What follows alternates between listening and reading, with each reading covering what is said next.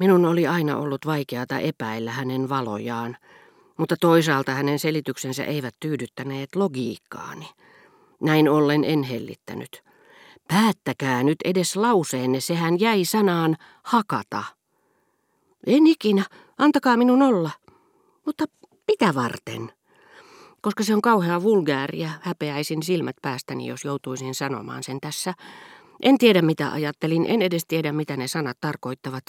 Kuulin kerran kadulla, kun ihan ruokottomat ihmiset sanoivat niin, ja ne tulivat suustani noin vain, ilman päätä ja häntää. Se ei liity minuun eikä kehenkään. Näin unta ääneen.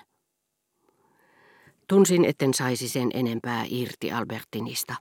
Hän oli valehdellut vannoissaan minulle äsken, että hänet oli vaientanut kohteliaisuuden sanelema pelko syyllistyä tahdittomuuteen.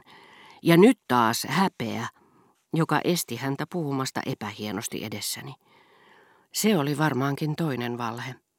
Sillä kun olimme yhdessä Albertinin kanssa ja hyväilimme toisiamme, niin karkeita, niin perversejä sanoja ei ollutkaan, ettemme olisi niitä lausuneet. Joka tapauksessa oli hyödytöntä painostaa häntä kauempaa, mutta muistiani vaivasi jatkuvasti sana hakata. Albertin sanoi usein, hakkasin hänet kappaleiksi, tai lyhyesti, hakkasin hänet, sanoakseen annoin hänen kuulla kunniansa.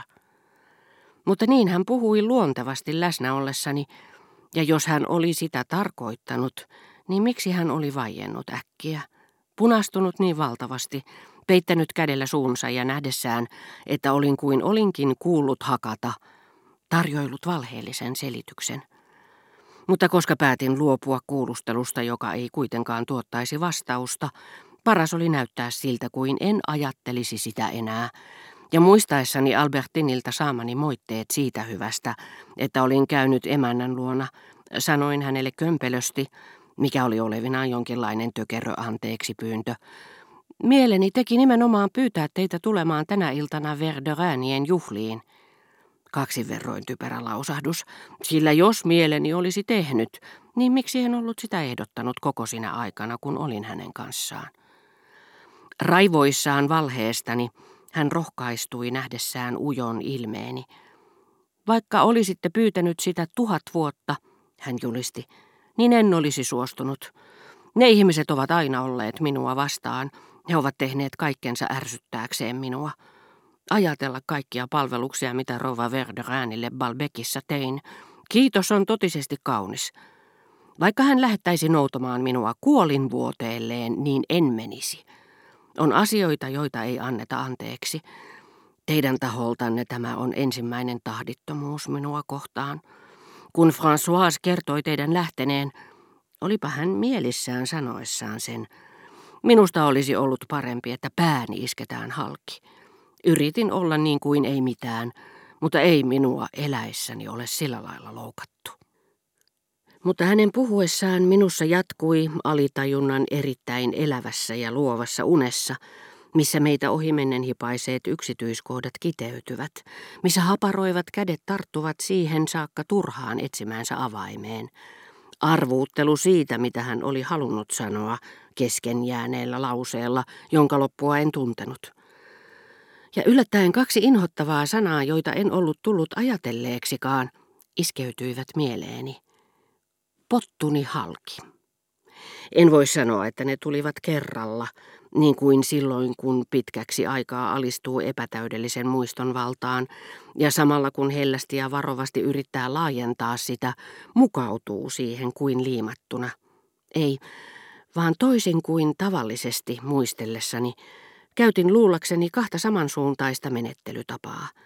Ensimmäinen otti lukuun Albertinin lauseen lisäksi hänen kärsimättömän katseensa, kun tarjosin hänelle rahaa, jotta hän voisi järjestää hienot päivälliset. Katseen, joka näytti sanovan, ei kiitos, tuhlata tässä vielä rahaa johonkin ikävystyttävään, kun voisin huvitellakin ja ilmaiseksi. Ja luultavasti juuri tämän katseen muisto sai minut vaihtamaan menetelmää, löytääkseni kokonaisuudessaan sen, mitä hän oli aikonut sanoa. Siihen saakka olin tuijottanut kuin hypnoosissa viimeistä sanaa hakata, mitä hän siis olisi halunnut hakata, puita, Ei, sokeria, ei sitäkään. Hakata, hakata, hakata. Ja yhtäkkiä palatessani olankohautuksen säestämään katseeseen, siinä vaiheessa kun ehdotin, että hän järjestäisi päivälliskutsut, palasin samalla hänen lauseensa sanoihin ja totesin, ettei hän ollut sanonut hakata, vaan joku saisi hakata. Hirvittävää.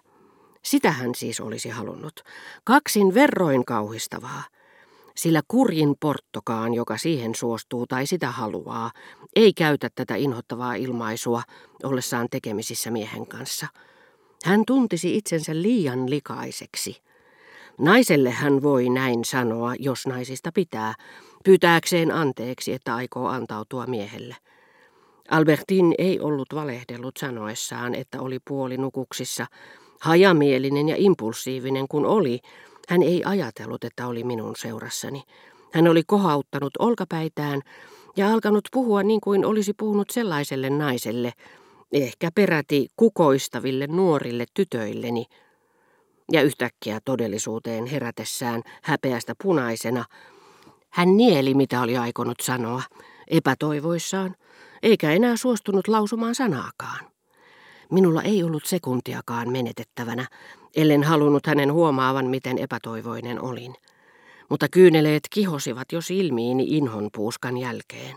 Niin kuin Balbekissa, sinä yönä, joka oli seurannut hänen paljastuksiaan ystävyydestään Väntöin neitien kanssa, minun oli siinä paikassa keksittävä surulleni uskottava syy, joka samalla pystyisi tekemään Albertiniin niin suuren vaikutuksen, että se soisi minulle muutaman päivän hengähdysaikaa ennen kuin tekisin päätökseni.